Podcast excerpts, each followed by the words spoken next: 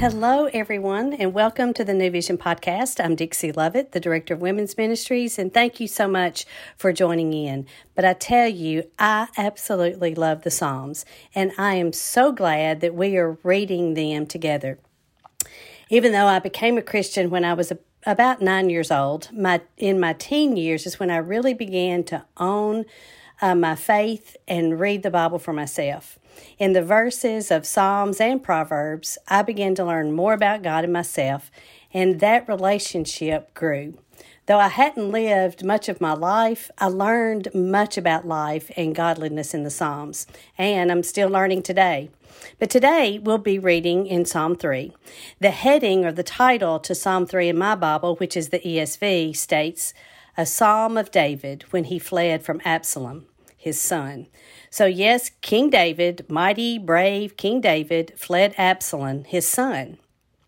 David was king, and Absalom was rising up against his father. He had amassed quite a following, and David feared for his life, and maybe it was just survival instinct, but he ran and he hid.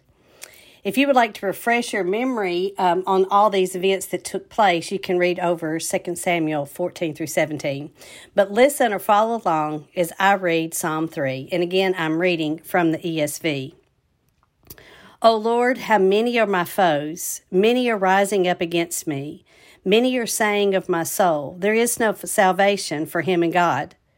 But you, O Lord, are a shield about me, my glory and the lifter of my head. I cried aloud to the Lord, and he answered me from his holy hill. I lay down and slept. I woke again, and the Lord sustained me. I will not be afraid of many thousands of people who have set themselves against me all around. Arise, O Lord, save me, O my God. You strike all my enemies on the cheek, you break the teeth of the wicked. Salvation belongs to the Lord. Your blessing be on your people.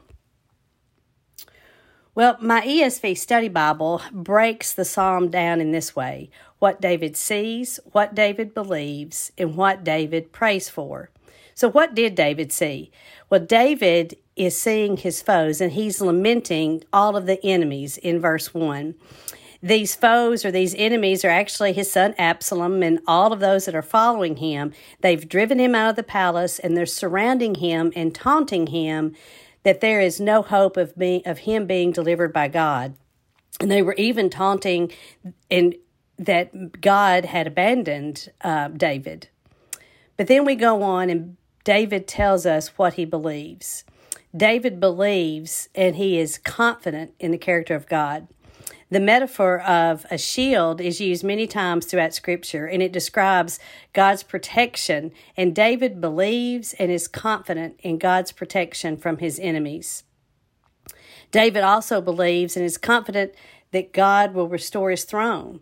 The words lift up my head express like a restoration to dignity and to position. But then David continues expressing his belief and his confidence in God, mentioning that God sustained him through the night when many of the enemies were closing in on him. It's in the dark of the night that it would be a good time for Absalom to overtake him, but God sustained David and gave him rest. And what does David pray? In verse 7, he prays his belief and his confidence that the Lord will completely deliver him from his enemies. He was so confident that he actually wrote verse 7 as though it had already happened. But then David closes the psalm with a confident encouragement for us. Salvation belongs to the Lord. Your blessing be on your people salvation and deliverance here are about the same thing, but David is saying that our deliverance or salvation comes from the Lord. But he also prays that God's blessing will be on his people. This is a merciful prayer. He's praying blessing, blessings even for the people who oppose him.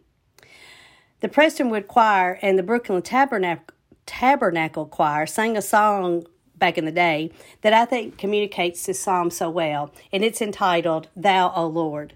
The lyrics speak of the enemies rising up against us and that the trouble that we're in, and that people will say there is no help in God.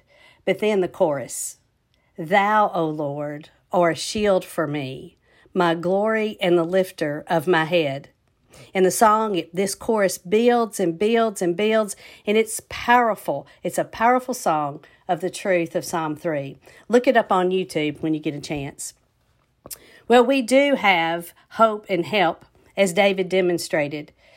And it's not only in seeing our sometimes desperate situation, but also having the belief that God will protect and restore and bless us. This is a total belief and confidence and trust in our God and His goodness. And we know the rest of the story that God sent His only Son, Jesus, and Jesus is our hope and our confidence, and our confidence is totally in Jesus Christ alone. Well, I hope y'all have a great day and keep reading those Psalms. They're a blessing.